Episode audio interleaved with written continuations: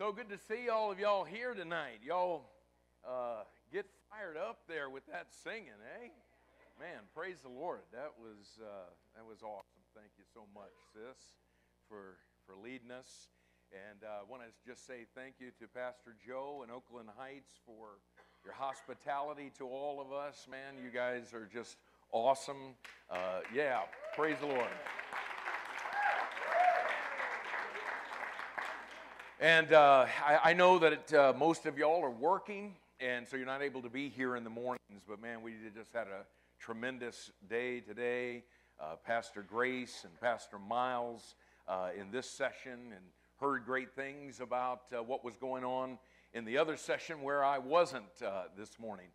But yeah, if you can make it out in the mornings, there's some some incredible stuff that's being spit in the mornings. So uh, come out for that. And uh, I, I, hope that you have your notes tonight.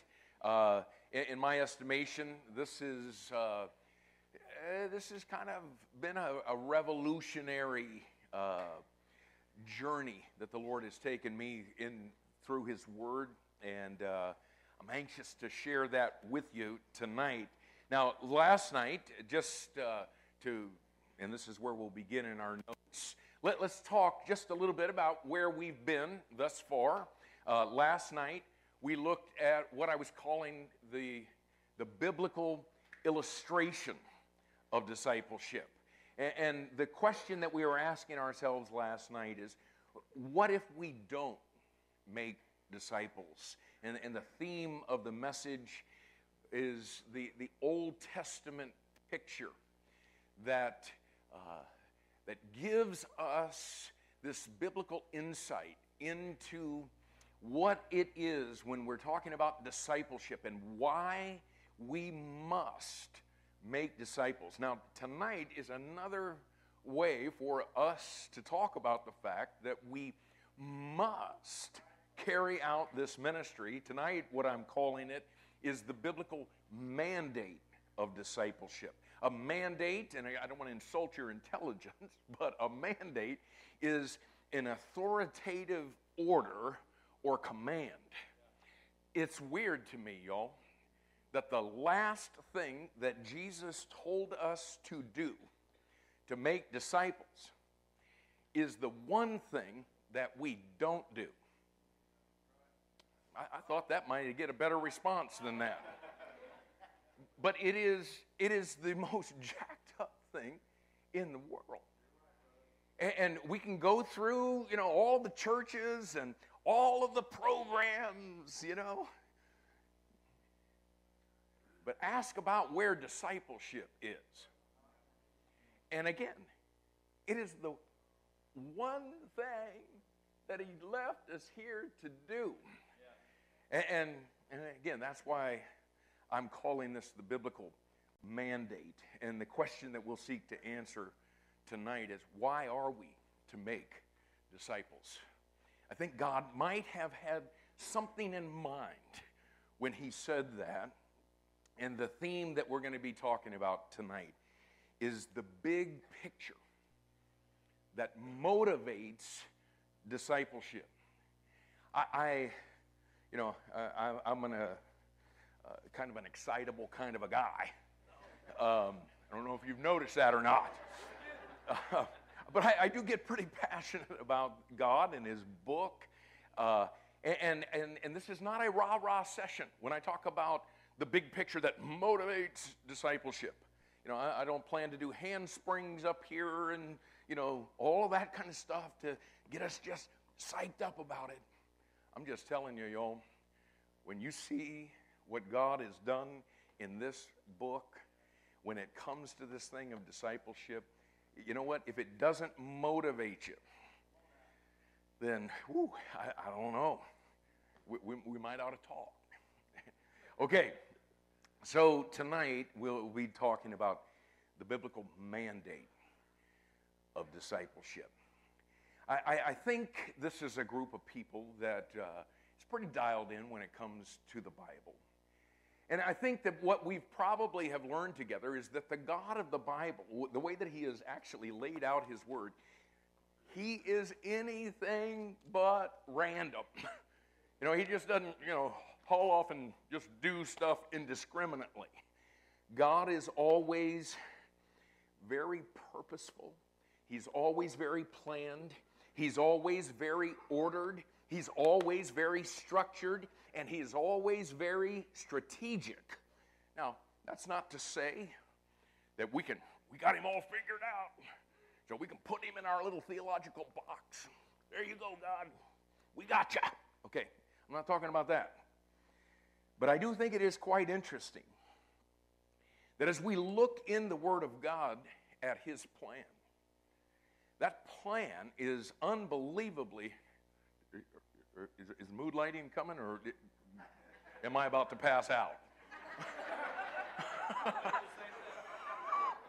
I'm sliding. Did something happen with the lights just now? Okay.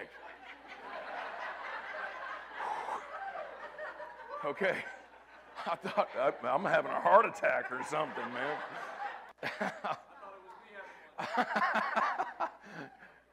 oh, oh, okay.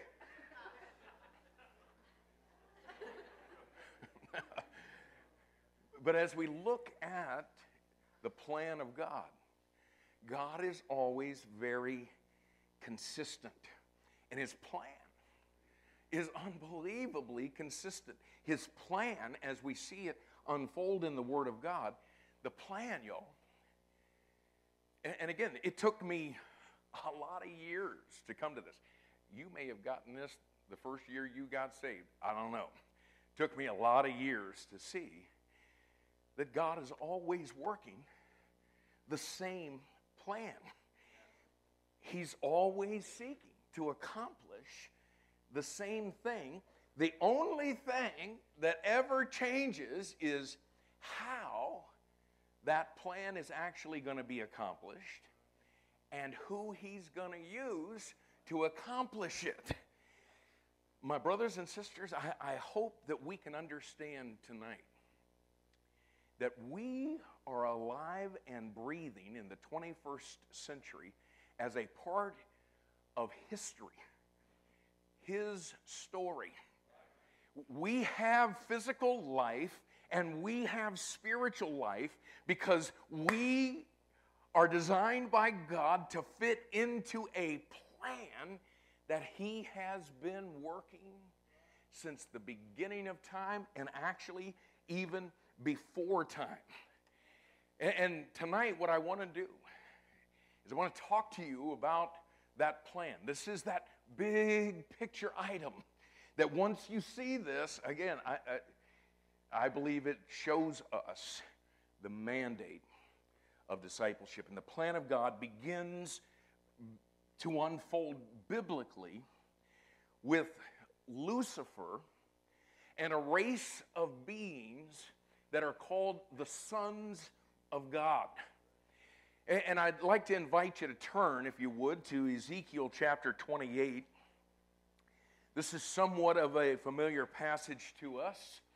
Ezekiel chapter 28. And I want you to notice in verse 12, and you know, if you struggle to find things in the Old Testament, it is up on the, the screen. You can follow along there. But you'll notice that God says to Ezekiel, Son of man, take up a lamentation watch this now, upon the king of Tyrus. Now, when we go on and we, we see the other things that he says in this verse, it becomes very obvious that what is happening here is God is actually talking past the king of Tyrus to the power that was working behind him. Okay. Did y'all hear that? he is talking past that earthly king to the power that was working behind him. You say that's that's weird. Okay, do you remember in, in Matthew chapter 20, uh, where was it? Uh, Matthew 16. You, do you remember this, what, what happens in verses 21 to 23 of Matthew 16 is the Lord is talking to the disciples about the fact that he's going to have to die. And Peter says, Hey, we ain't having that. And he, what it says is, he rebukes the Lord. Say what, dude? He rebukes him. And do you remember what Jesus said? He looked at him and he said, Get thee behind me, Peter. Is that what he said? What did he do? He talked to the power that was working behind him at that moment. And if you can understand that, then you can understand what's actually happening here in Ezekiel chapter 28 and verse 12. And I want you to notice as we begin to look at this power, and of course, what we're going to see is that this power that was working behind him, at one point, he was referred to as Lucifer. And the first thing that I want you to notice in your notes is that Lucifer was a very special creation. In Ezekiel 28 and verse 12, now we'll read all of the verse Son of man, take up a lamentation upon the king of Tyrus, and say unto him, Thus saith the Lord God, Thou sealest up the sum, full of wisdom, perfect in beauty. And what I want you to notice, first of all, is that what he shows us here is that Lucifer was given the highest power. It, says, first of all, that he sealed up the sum. The way we would probably say that today is that he was the total package. He was the epitome of completeness. Thou sealest up the sum. Next, it says that he was full of wisdom. In other words, he was the embodiment of wisdom. Now, obviously, God possesses all wisdom, and if anyone will get it, James chapter 1 and verse 5 says that we're going to get it from him. But listen, when God created this very special creation, listen, God didn't hold anything back. Lucifer was full of wisdom. Not only that, next, he was perfect in beauty. Listen, y'all, he wasn't just beautiful, he was more than that. He was beauty perfected, the perfection of beauty. And, and I want you to just listen to the terms that he's using here in verse 12 the sum, full, perfect. Don't discount those words, man. Lucifer was something else. So, first of all, Lucifer was given the highest power, but that's not all. Notice next that Lucifer was given the highest position. And the words in verse 12 that we just looked at, sum, full, perfect, those are awesome words, but I want you to check out the words he uses in verse 14. It says that he was the anointed cherub. Verse 14, God says, Thou art the anointed cherub that covereth, and I have set thee so. Now, something interesting and hang on to this now. Something interesting about this word uh, anointed. The word anointed is translated Christ in the New Testament. It's the word for Messiah. And it's important to see, now, now again, don't, don't, don't draw any conclusions as I'm saying this because I'm going to clarify it. Okay, but Lucifer at this point is a Christ. He's not the Christ. Obviously, he's not the Lord Jesus Christ. And we know that for a number of reasons. Number one, he's not eternal, he is a created being. But the thing that we've got to keep in our minds is that he has been around for a long, long time. He's not eternal, but he's been around for a long, long time. Number two, he, he's not omniscient. He doesn't know everything, but I do think that we've got to recognize that he was very smart. Number three, he's not omnipotent. He, he doesn't possess all power, but do recognize he is extremely powerful. And then next, he's not omnipresent.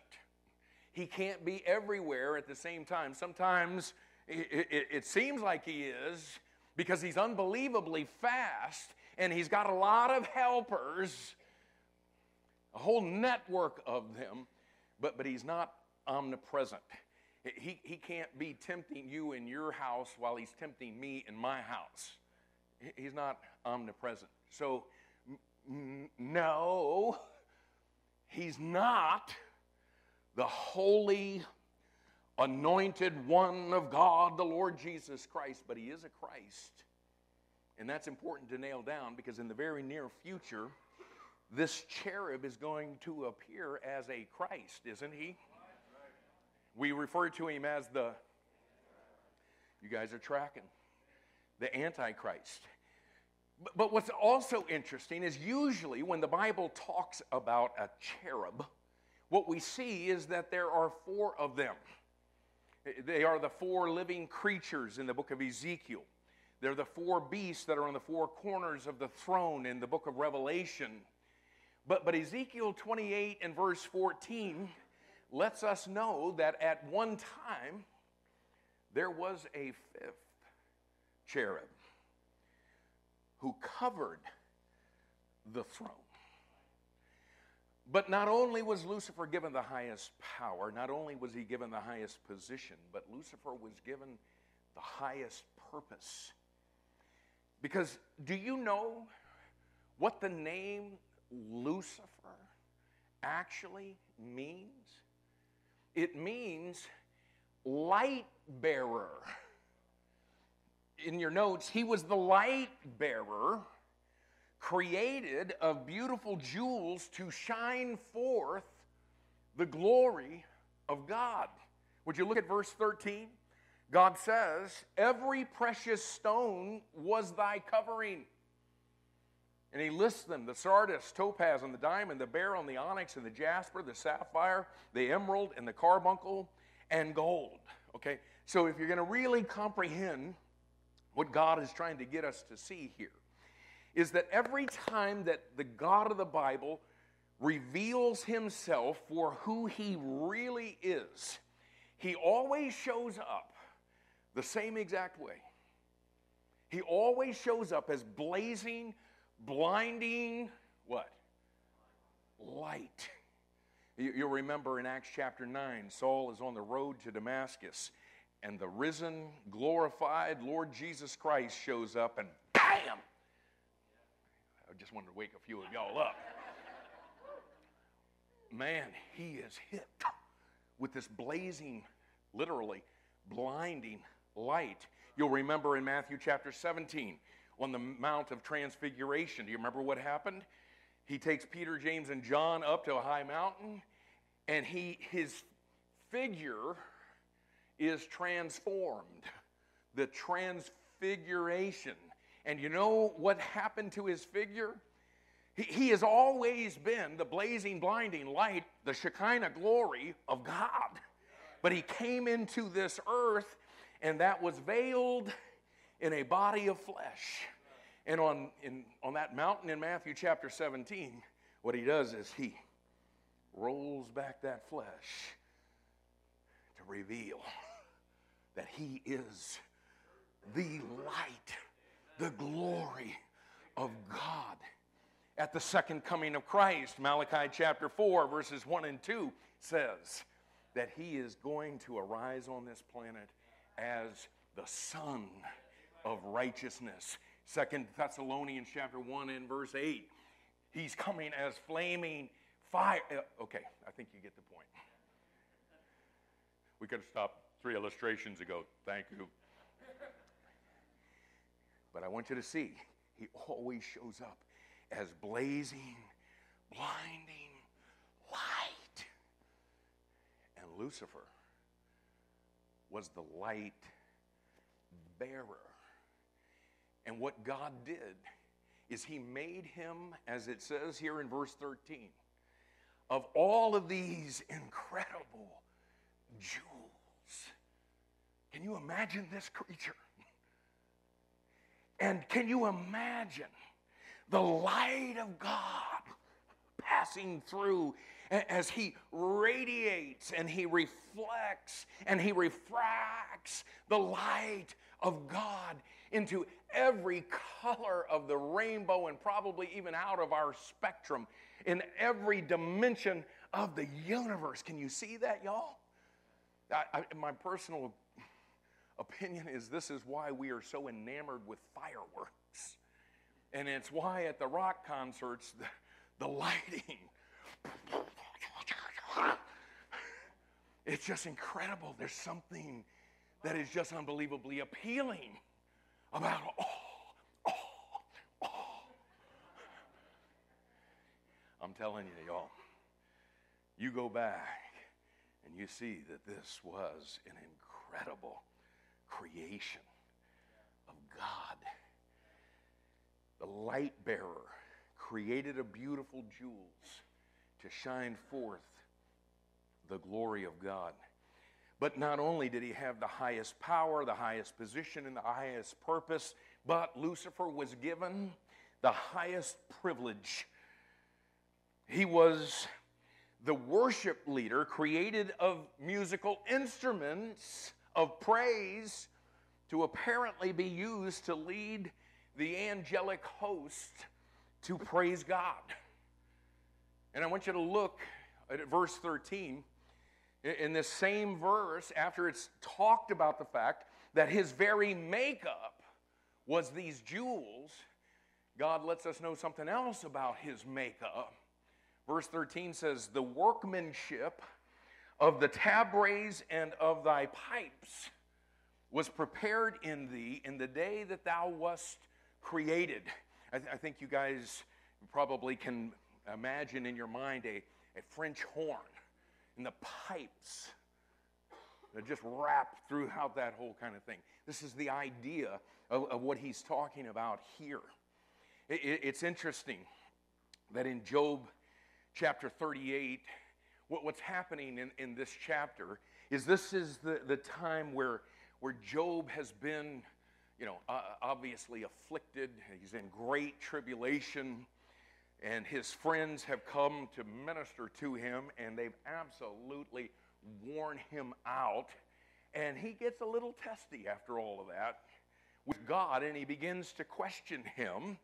And so, what God does is he rattles off about 70 questions in a row to just kind of say, All right, boy, let me put you in your place.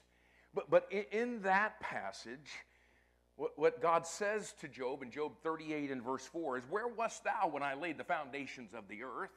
If you know so much, bro, where were you when I created the earth? Declare if thou hast understanding. Come on, bring it. Watch verse 7 in that context. When the morning stars what did they do, y'all? Sang together. And all the sons of God shouted for joy.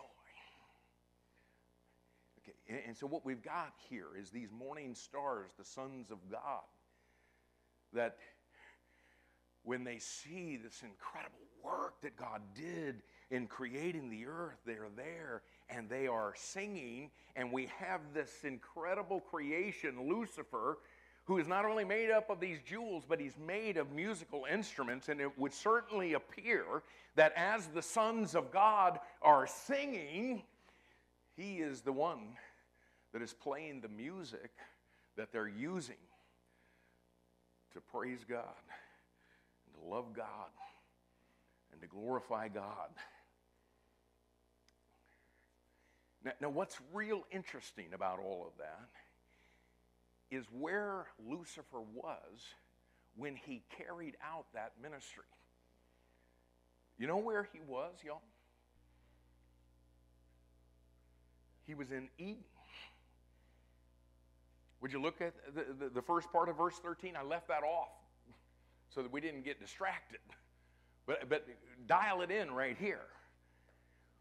At the time when he was Lucifer, before his fall, when he was made of the instruments, when he was made of the beautiful jewels, God says, Thou hast been in Eden, the garden of God, and every precious stone was your covering, and the workmanship of your tabrets, and, and all the rest. Just file that. And, and so, this, this very special creation has a, a very special commission, and that's number two. And his commission, his purpose, what God intended for him, is to reflect the glory of God throughout the universe and to lead beings called the sons of God to glorify, love, and worship God. And again, man, you, just I don't know how your imagination works. I don't know what's in your mind's eye as the scripture paints this incredible picture for us, but it's, it, it's mind blowing. And then, number three, I want you to notice Satan's counter. Okay, now he's not Satan yet, but all that's about to change as we look at, first of all, Lucifer, Lucifer's agenda. Because there came a time when Lucifer had his own agenda. And that agenda was to exalt not our God, but to exalt himself. Ezekiel 28, the same passage down in verse 17, lets us know what happened to Lucifer. He says, Thine heart was lifted up because of thy beauty. And do you know what this is saying? It, it came, there came a day when Lucifer realized what a special creation he actually was. And he said to himself, this is in his heart, it says, Hey, self, have you ever noticed that as you're leading all of God's creation to worship Him, that there's nobody quite like you.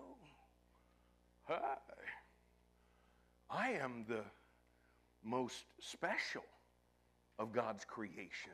And, and, I have noticed that while I'm leading the sons of God to worship Him, all eyes are on me. And, and something rose up in his heart. He wanted the glory that was and is reserved for the God of the Bible alone. And that was his agenda. His heart led him to exalt himself. And then next, watch his attack. And his attack was the infamous five wills that are found in Isaiah chapter 14, verses 13 and 14, where it tells us what actually was in Lucifer's heart what he actually said. He says, I will ascend into heaven. I will exalt my throne above the stars of God. And notice that he has a throne. And that throne is in Eden. I will sit also upon the mount of the congregation in the sides of the north. I will ascend above the heights of the clouds. And watch this, man. I will be like the Most High.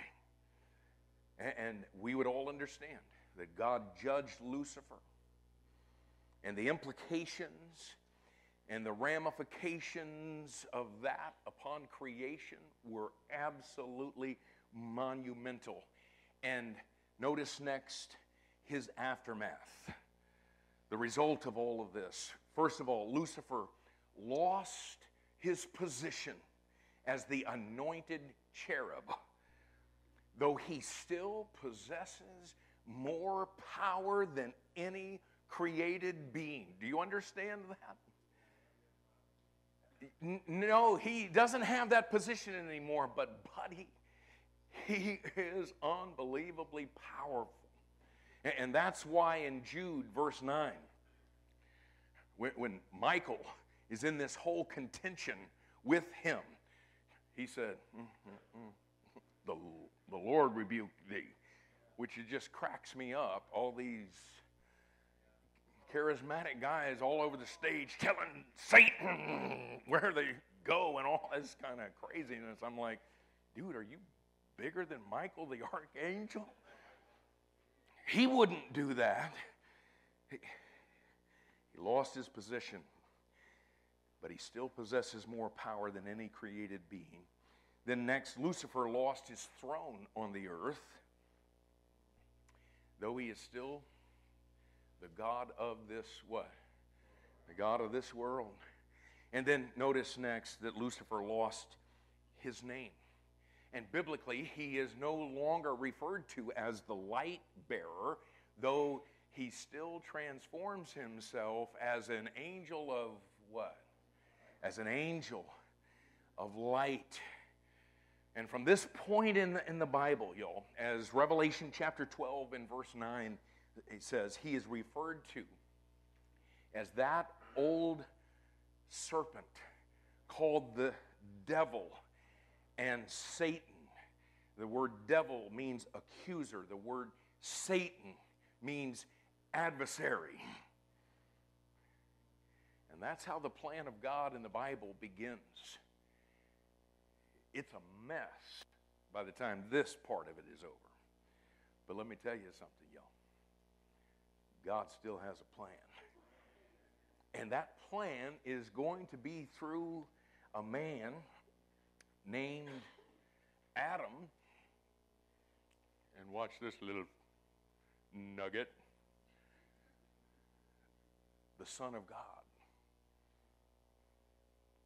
That's interesting, isn't it? We'll see that in just a second. And I want you to notice that as the plan continues through Adam, that Adam was a very special creation. And the reason he was such a special creation is first of all, he was created in the likeness of God. You remember what, what God said in Genesis chapter 1 and verse 26?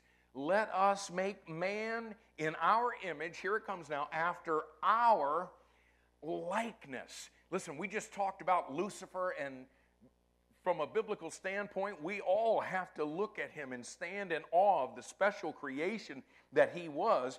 But listen, y'all, he was not created in the likeness of God. Do you remember that fifth I will? I will be like the Most High.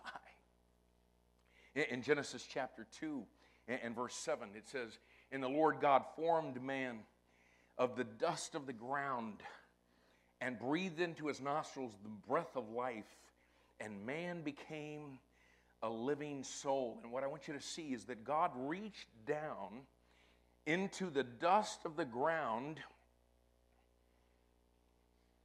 in Eden. Okay, and, and, and I'll give you this part is, is speculation, okay? But if you're God, and this whole thing with Lucifer and having a throne, where was it? In Eden, and he exalts himself from this place. Oh, I will be like the Most High. Okay, and bam! That plan gets obliterated. And now you're God, and you're going to continue the plan from Eden. Where are you going to go? You know what I would do? If I were God, I would go to that same exact place where Lucifer's throne was and say, Watch this.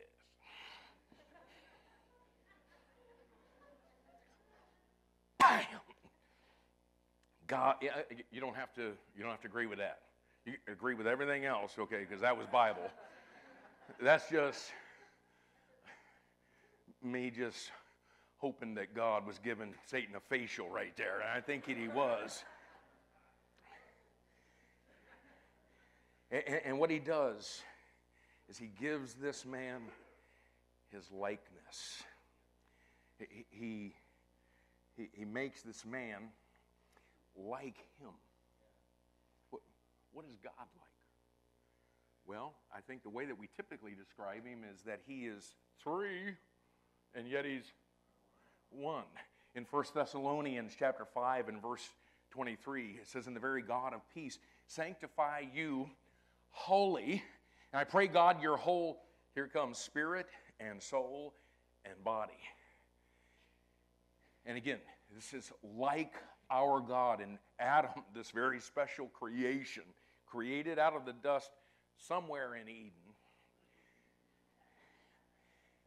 is given the likeness God. And yet, not only was he given his likeness, but notice next, he was created in the image of God. And, and here's a little here's a little tidbit for you.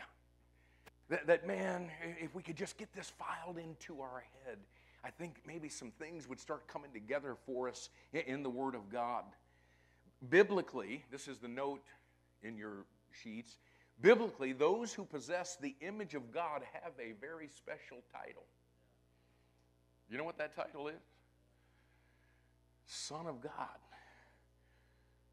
Listen, to be a son of God, you must possess the image of God. In, Luke chapter 3, okay, and, this is the, the, the place in the, the New Testament where it's giving the genealogy of the Lord Jesus Christ, and, and it's taking it back to Adam, and, and it says, which was the son of Enos, which was the son of Seth, which was the son of Adam, which was the, the Son of God. Hmm.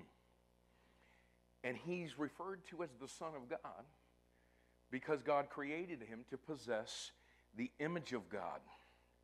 That's why in Colossians chapter 1 and verse 15, when it refers to our Lord Jesus Christ, it says, Christ, who is the image of God. Hebrews chapter 1 and verse, thir- verse 3, Christ, the express image of his person.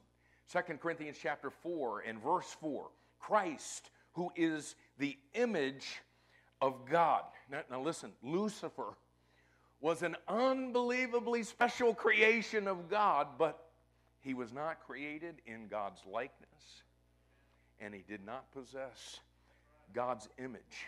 And then something else about this man he is in fellowship with God. Wow. God took him out of that dust referred to him as his son and enjoyed an intimate, personal, love relationship with him. In Genesis chapter 3 and, and verse 8, it, it, it talks about the, how that the voice of God would come in the cool of the day to walk with his creation in the garden. Let me ask you something, y'all. You ever hear a voice walk? You ever see a voice walk? Voices don't walk unless they're a person. Can I ask you who is the voice of God?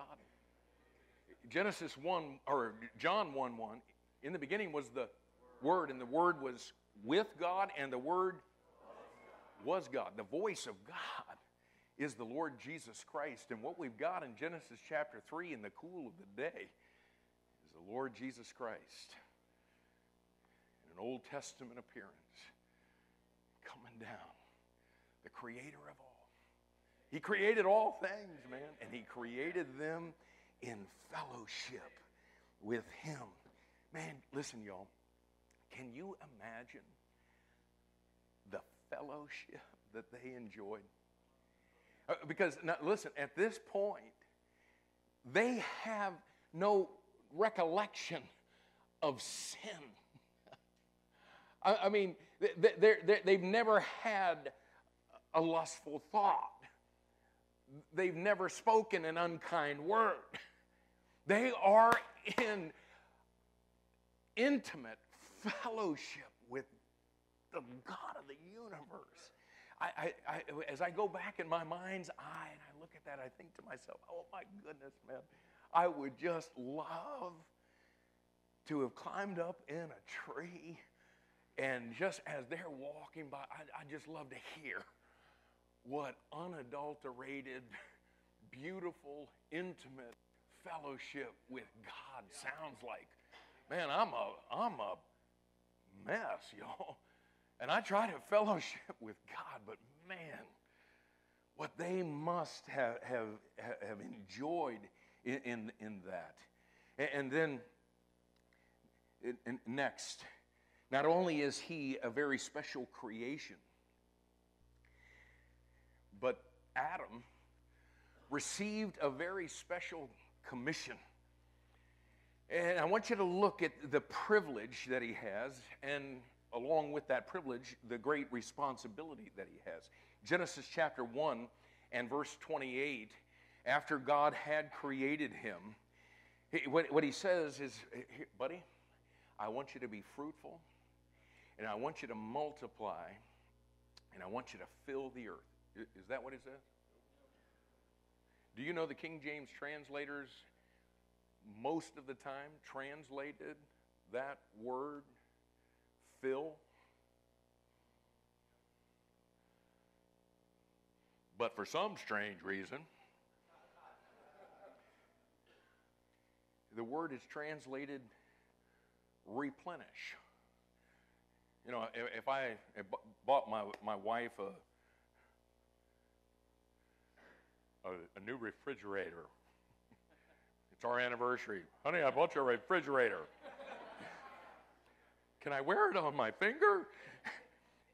and I say to her, okay, and, and here's a couple hundred bucks. Why don't you go replenish it? You, you know what she's going to say to me? Oh, I thought this was new. What do you mean replenish? You mean fill? You tracking with me? Be fruitful and multiply and replenish the earth.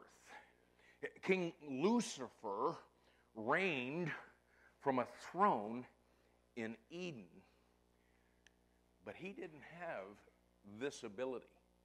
God gave this new king, King Adam the first, do you understand what he did? He gave him the privilege of all privileges.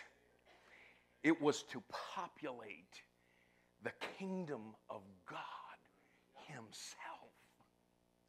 Be fruitful, buddy, and multiply and replenish this thing. But He's got a problem. And you know what the problem is, y'all? He's alone. and God said, It is not good that the man should be alone. And yes, I understand all of the marital reasons that, that you know, all, of that kind of stuff. And I preach those things at marriage conferences. Yeah, it's not good for man to be alone. But uh, don't miss the fact that the key reason that it's not good for the man to be alone is because he cannot replenish this earth alone.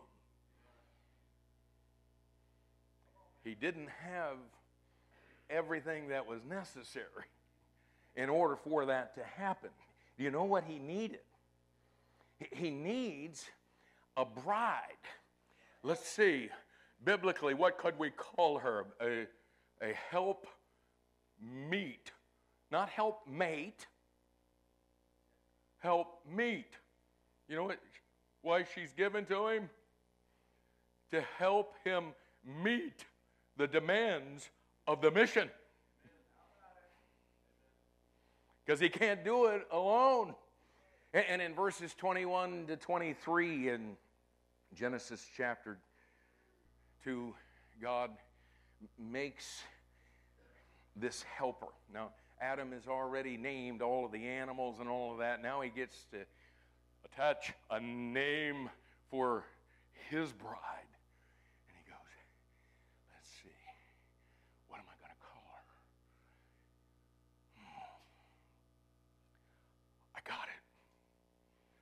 call her a womb man. Because you know what she is? She is a man. She was taken from the man. She's a man with a womb. And you know why she has a womb? So they can replenish the earth. And God's got a plan. Notice his commission, okay? Through the intimacy of his relationship with his bride, he is to take, he was to take his physical seed, and I'm, you know, this is a mixed audience and there's young people around, so I'm trying to be very discriminate. Through the intimacy of his relationship with his bride, he was to take his physical seed and reproduce what, y'all? Sons of God to populate the whole earth with beings who would glorify, love, and worship God. And do you see it, y'all? God is working his plan.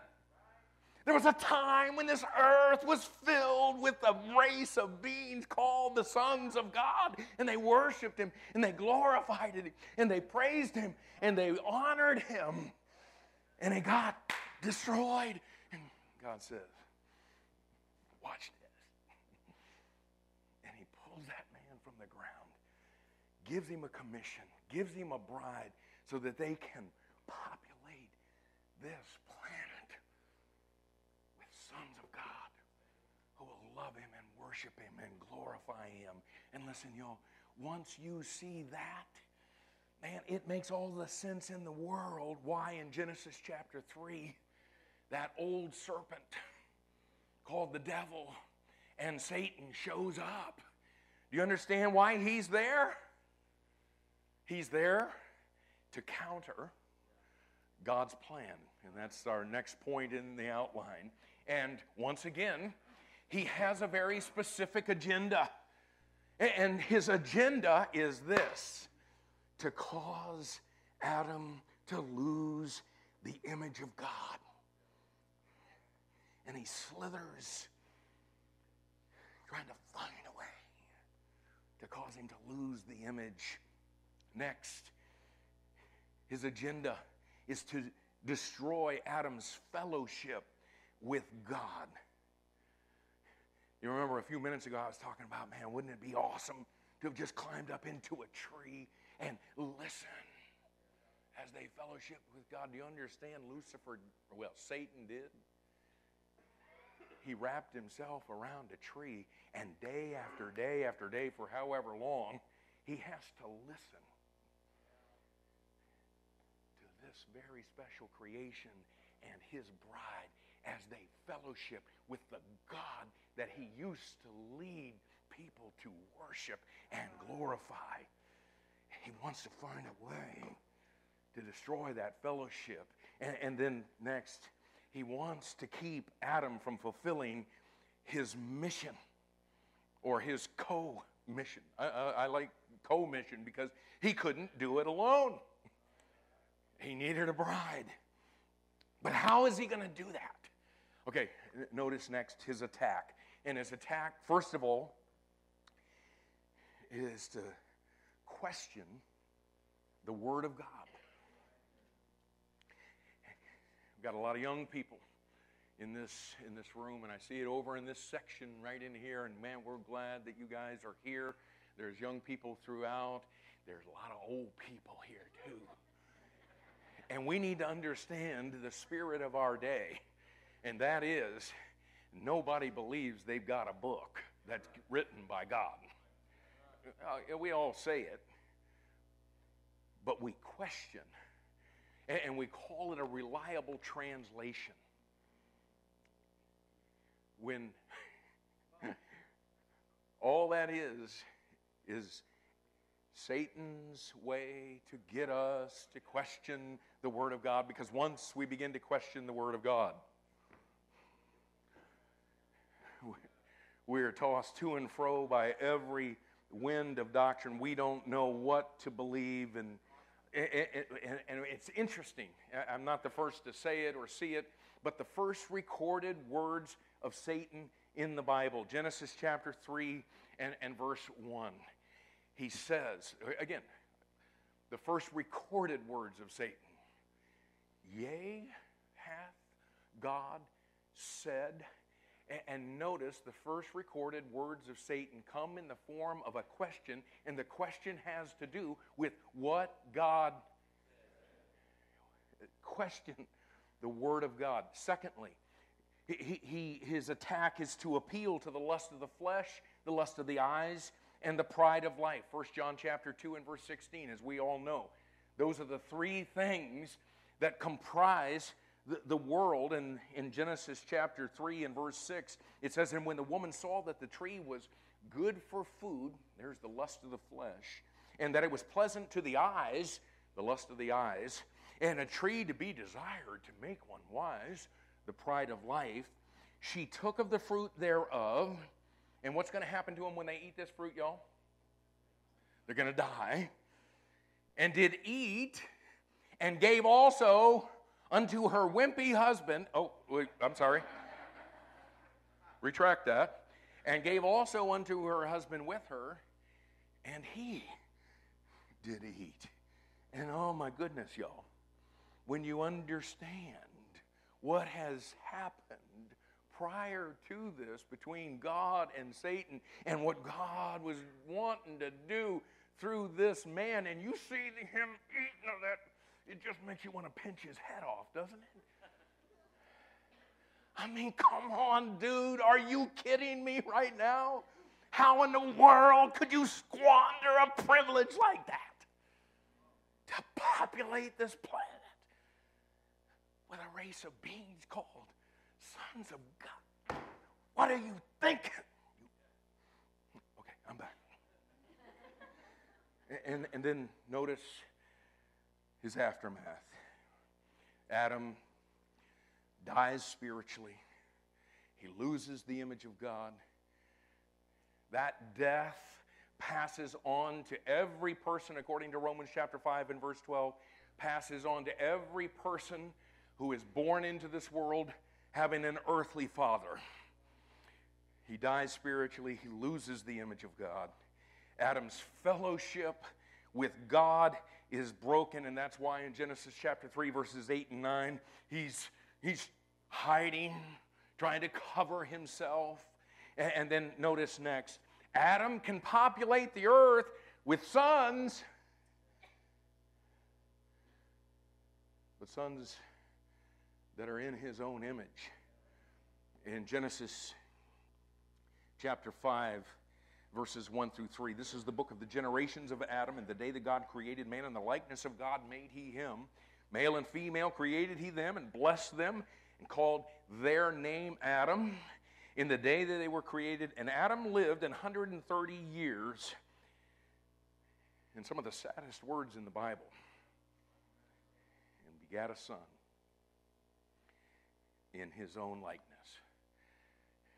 Remember, he, he, the likeness was that he had a body, and a, inside that body, a soul, and inside that soul, a spirit that was very much alive. But what, what Adam was like after eating the fruit is a body,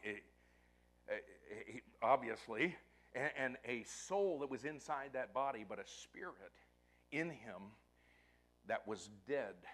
And so when this child was born into this world, he was born spiritually dead. He had Adam's likeness. And, and, notice this next part and after his image. And it was a fallen one.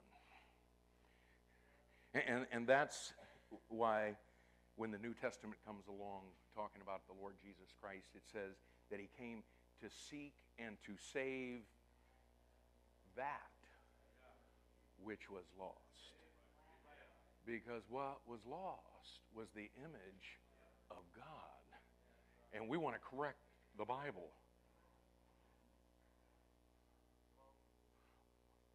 I got to get back. And, and so, and listen, at this point in history, we identified Son of God on the earth in terms of a human being who is a son of God.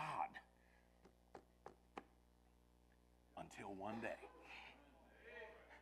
a little baby was born in Bethlehem, and he was born of a virgin.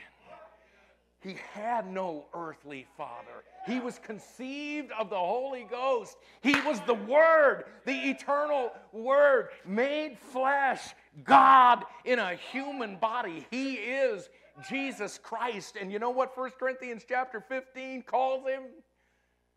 The second Adam.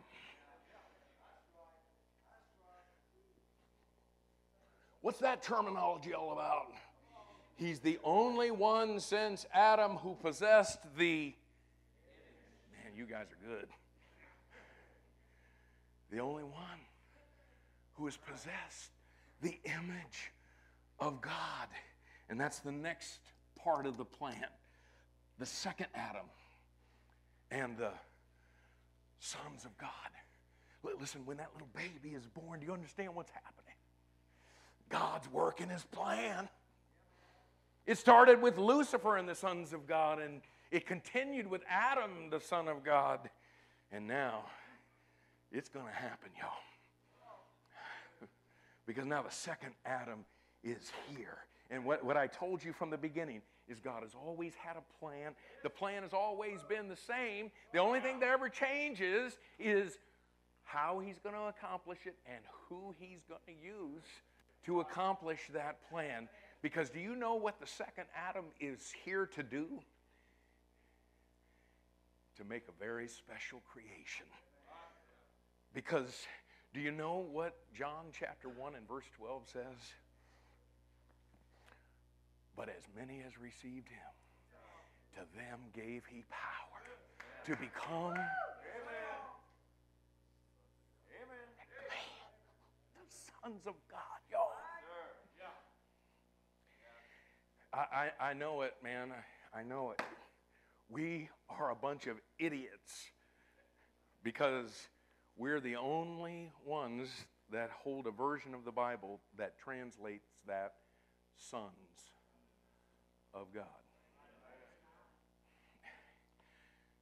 Is, is that weird, y'all? Do you understand what gets lost through one little word? It's not children of God, man, that loses the entire plan of God through the centuries. to them gave he power to become the sons of God. You understand this, y'all? We are now the sons. We are new creatures in Christ. Therefore, if any man be in Christ, he's a new creature. Old things are passed away. Behold, all things are become new. We are the special creation of God now. And when you see that, man, all kinds of verses start coming and, and having all kinds of brand new meaning. Like 1 John chapter 3 and verse 1. John's an old man. He's getting ready to kick the bucket. And, and this is what he says.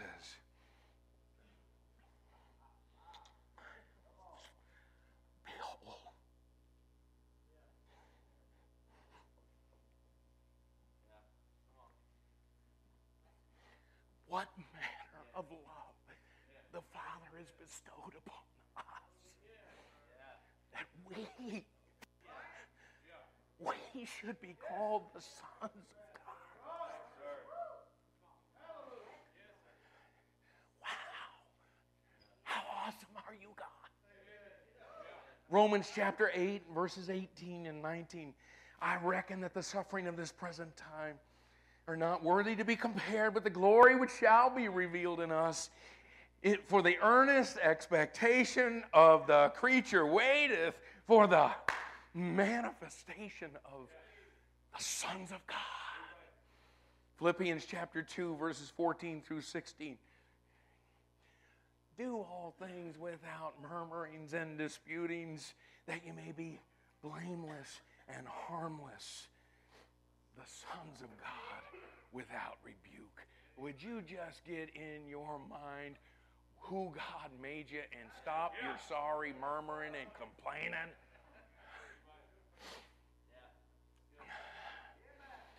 And wow, you talk about a special creation.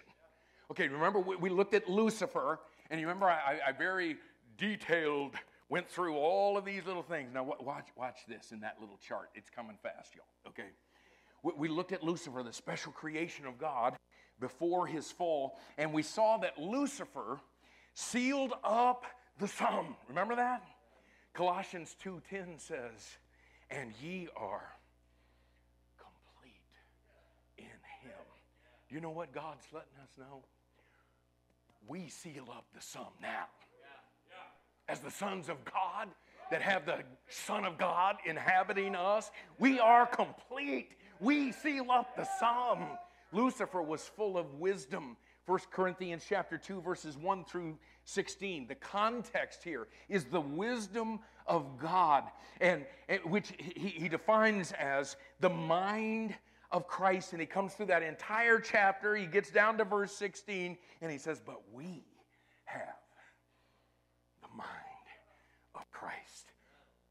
We are now full of wisdom. Lucifer was perfect in beauty, and now Philippians chapter 3 and verse 15 says, Let us therefore, as many as be, how about this random little word? Perfect, be thus minded. 1 Corinthians chapter 2 and verse 6 says, Howbeit we speak wisdom among them that are perfect. And you know what Psalm 149 and verse 4 says happens to us when he, when he saves us? It says he will beautify the meek with salvation. L- listen, y'all. We are now perfect in beauty. Lucifer was anointed by God. And now 1 John chapter 2 and verse 27 says, But the anointing which ye have received of him abideth on you. We are the anointed of God. We are the Christ like ones. We are the Christians. Lucifer had been created of beautiful jewels, and God chose him to shine forth the glory of God. 1 Peter chapter 2 and verse 9 says, But ye are a chosen generation that ye should show forth the praises of him who hath called you out of darkness into his marvelous light. You understand, y'all? We are the light bearers to radiate the glory of God throughout the universe. Lucifer had been created as musical instruments of praise to lead angelic hosts to praise God. And now Psalm 40 and verse 3 says, And he hath put a new song in my mouth, even praise unto our God. Many shall see it and fear and shall trust in the Lord. Listen, y'all, we are the instruments of praise now through the, the music and the song of our life. We are to lead others to worship God. I, I don't think most Christians know anything about this, y'all. And listen, as this the special creation of God in this dispensation, we have received a very special commission. And it is this through the intimacy of our relationship with Christ as our husband. Now, listen to it. You know, 2 Corinthians 11 and verse 2 says, We've been espoused to him as our one husband. Through the intimacy of our relationship with Christ as our husband, we are allowed uh, to allow him to take his spiritual seed. Luke chapter 8 and verse 11 says, The seed is the word. 1 Peter 1:23 says, being born again, not of corruptible seed, but of incorruptible by the word of God which liveth and abideth forever. We're to allow him to take his spiritual seed, which is the word of God, and through the womb of our life, we are to reproduce sons of God on the earth who will glorify, love, and worship God. Listen, y'all. Do you understand? It is the same exact commission that was given to Adam. Adam had the privilege of doing it through his physical seed. And now God wants to do it through his spiritual seed, through his bride, the second Adam, and his bride. Through the womb of our life, we reproduce sons of God on the earth that will love him and worship him and glorify him. And don't you know that because of that, Satan is going to roll over? and that's next Satan's counter. And, and, I want you to notice, first of all, his agenda. His agenda is to keep us from experiencing the intimacy of our relationship with Christ. You know what he has done with, with, with Christians all over the world? He files them into buildings every week, and they dutifully go to Sunday school, some of them, and they go to church, and they're in a Bible study. They may even do discipleship.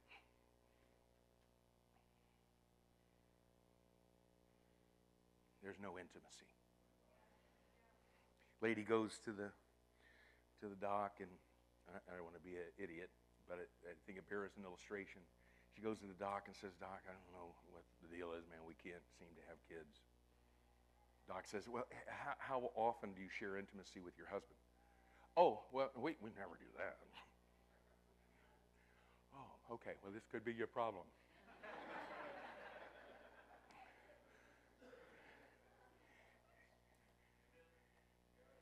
Listen, when we, as the bride of Christ, allow Him to take that spiritual seed and we share intimacy with Him, the, result of that is going to be sons of God that are born into this world. Next, his agenda is to keep the Word of God from getting into us. This, this, this may be old hat for you, but the key is not you getting into the Word of God. There's all kind of people that do that. Check. They get into the Word of God every day. The key the Word of God getting in you. It's the seed. This is how we bear the fruit of souls that are called the sons of God. His attack, how does he do it? keep us earthbound.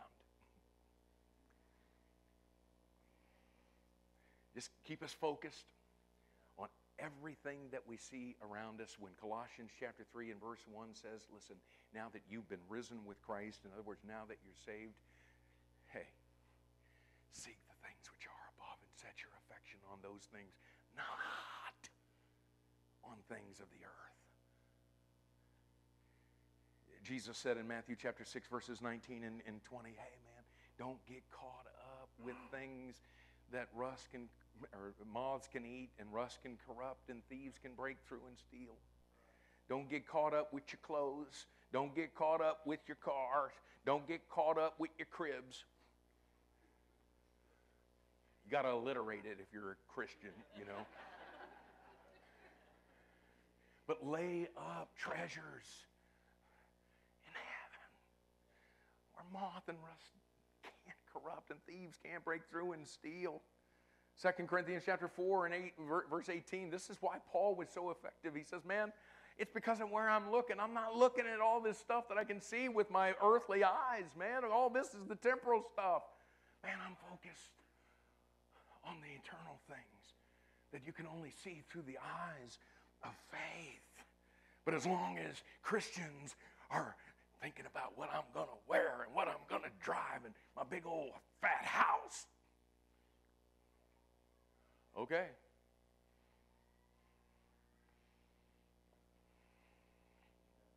Ain't going to happen. And then next, to keep us busy with lesser causes. My time is shot. Wish I had time to talk about the fact that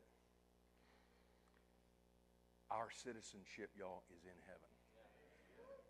I'm, I, I, I'm, I'm really thankful to be born an American, but I'm, I'm telling you, I'm not going to spend the rest of my life in all the political crap.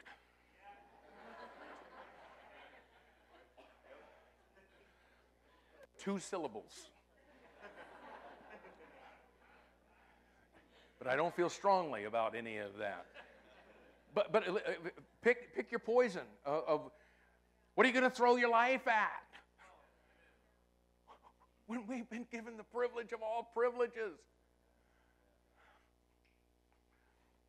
Okay, and the aftermath is this the mission of reproducing sons of God is not fulfilled because we're dinking around with all of this earthly stuff.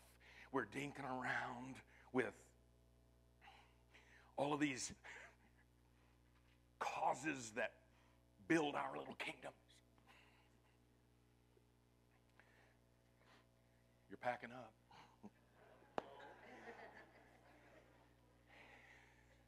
and you remember we're talking about Adam.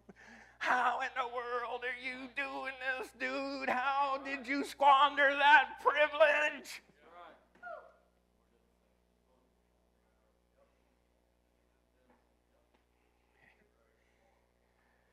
It's the same exact thing, y'all. That we can replenish the earth with a race of beings that are called the sons of God who will love Him and worship Him and glorify Him. And listen, y'all, I called this the biblical mandate of discipleship. I, I, I, I told you that I, I felt like th- this is what actually motivates discipleship. We're all going to leave here in two days. It's, we're halfway through the conference right now. And we're all going to, you know, get to our churches and to our cities and get back to real life.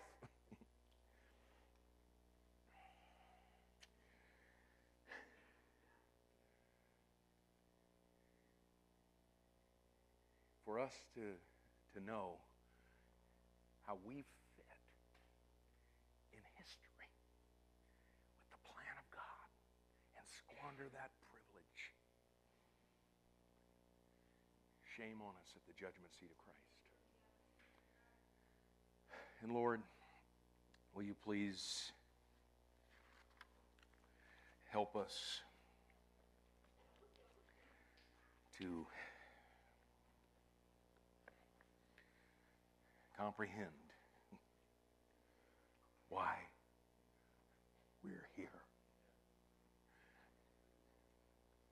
Why you left us here. And I pray, Lord, that by the Spirit of God, through the Word of God, that you will motivate us for the rest of our lives to spend our lives seeing sons of God reproduced on this earth seeing them grow to maturity so that they can truly love and worship and glorify God.